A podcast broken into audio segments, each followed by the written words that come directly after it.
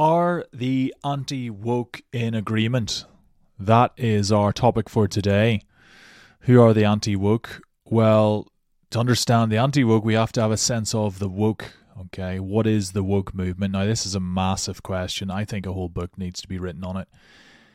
Um, I'll give you 30 seconds on my view and where it's coming from. The intellectual roots of the woke movement seem, as far as I can see, to be from postmodernism and a kind of new form of Marxism. Old Marxism was oppressor versus oppressed, the bourgeoisie versus the proletariat. This new type of Marxism seems to be based on identity groups. Okay, so if you're straight and you're white and you're male, you're oppressor. If you're the opposite of that, you're oppressed, and there needs to be an equalizing of the oppressor, the the oppressed. Now, my view is there's there is some truth to to some of these woke ideas, but I also think that there can be truth to a belief system whilst some truth to a belief system whilst it's also really quite threatening and, and dangerous. But this video isn't about a critique of the woke movement, okay? Maybe I'll do that at another stage. This is about the anti woke. So the anti woke are obviously a group of people. There's no there's no official group uh, with membership and stuff, but they're a group of people who are against this. They're against uh, culture, etc. And the point of this video is not to create disunity or sort of be like, "Hey, these guys don't like these guys" or anything like that. Not at all. The point of this vid- video is just to get us thinking. These are issues I think about during the day. Okay, maybe that makes me a bit of sad. I don't know, but I think about them during the day and perhaps you'll want to think about them for yourself as well. Now, there is an obvious divide between uh, amongst the anti woke, and that's between those who are theists and atheists. But I don't want to get into that because it's so obvious, right? You don't need to spend your time watching or listening uh, to me to know about that. So, the first divide I want to look at can be illustrated if you consider an analogy that Douglas Murray gives Okay, he talks about a train. You've got this train that's coming to a station, and rather than slowing down and coming to a stop at the station, it speeds up and it smashes on through. What's the train? The train is the sort of progressive movement that was getting women's rights, LGB rights, so lesbian, gay, and bisexual rights, and it was going well. Things were going well. But rather than slowing down and saying, all right, fellas, our job's done here, it's sped up. And now it's doing all the, the woke stuff that Douglas Murray complains about. That's his analogy. So, in his view, he thinks that, okay, some of the, the women's rights and LGBT rights is good, but then, you know, to some extent, we, we call it a day there. And what's happened is it's pushed on forward, and that's the problem. So, the basic idea here is that feminism, although uh, Murray and some of the others will have some critiques of feminism, they're going to say that feminism in some form is good, LGBT rights in some form are good, but the problem is things have gone too far. And other people in Douglas Murray's camp are going to be Jordan Peterson, again a critic of feminism, but but has some space for uh, for a for a uh, some form of feminism. Bari Weiss is another, and Kathleen Stock. So they're all pro feminism to some extent and LGBT rights. Think it's gone too far. On the other side, then, these are more anti woke thinkers. We have people like Calvin Robinson, people like Carl Benjamin from the Lotus Eaters, and uh, Rod Dreher from the American Conservative. These are people who think that the problem is not just the woke madness that we see at the moment, but feminism and LGBT rights themselves.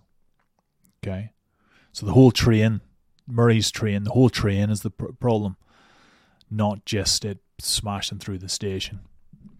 Okay, key key difference there, and you want to think about for yourself where you stand. Okay, if you're anti woke, if you're concerned about what's going on in wider society, has progressivism just gone too far, or was was progressivism with regards to feminism and LGB was that always the problem?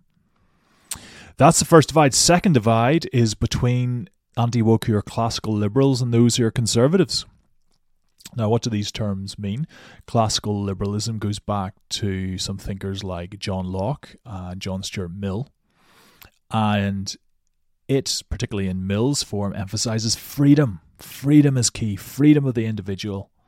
And we want to maximize freedom whilst avoiding harm. Mill has his harm principle, which says you can freely, you know, throw your fist around, but you can't punch me in the face. That's where your freedom ends. Okay? Liberalism. On the other hand, you have conservatism, which is harder to define. It's associated with thinkers like Edmund Burke and Michael Oakeshott. And they'll say, yeah, freedom is important, but so are other things, like family, like church, like the state. Now, obviously, those are very brief um, definitions. We got some thinkers coming on to the podcast in the next couple of months who'll who'll help us expand on that. So, anti woke, who are classical liberals, we got Dave Rubin, we got Pete Boghossian, uh, and again we got Bari Weiss. And on the conservative side, we got people like my friend James Orr, who we've had on the podcast, uh, Roger Scruton, sadly, who who died only a, a, year or two ago, and again Rod Dreher from the American Conservative. So again, there's a divide there. And one of the big questions I think for us to think about at the moment is is woke a feature or a bug of classical liberalism? Is it a feature or a bug?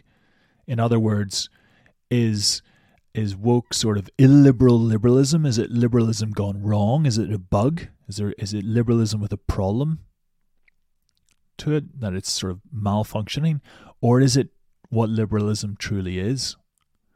Now that last statement sounds weird. Okay, if liberalism emphasizes freedom, why on earth would someone be suggesting that liberalism is in a sense to blame for the woke movement, which brings about cancel culture? And it's a very good question. And briefly, the idea is well, freedom, freedom, freedom, freedom, transgenderism. And in a sense, transgenderism is free, the, the ultimate freedom, freedom from your body, switching bodies, freedom from biology. And if you think about this harm principle, I can do whatever I like unless I punch you in the face. Some argue that that has led to cancel culture where I can say whatever I like unless it offends you, unless it harms you. Okay, now there's a lot of ideas there, and we'll, we'll unpack them in a future video. Something for you to think about. So, where do you stand? Where do I stand? Let's keep thinking. First divide in the anti woke camp is between those who think feminism and LGBT, LGB are good but have gone too far, and those, on the other hand, who think that the problem is with feminism and LGBT rights themselves. And the second divide, divide is between classical liberals and conservatives. Thanks for joining us on in Creed and Culture. Do subscribe, like, share, all that kind of stuff wherever you're listening or watching, and we'll be back very soon. Take care.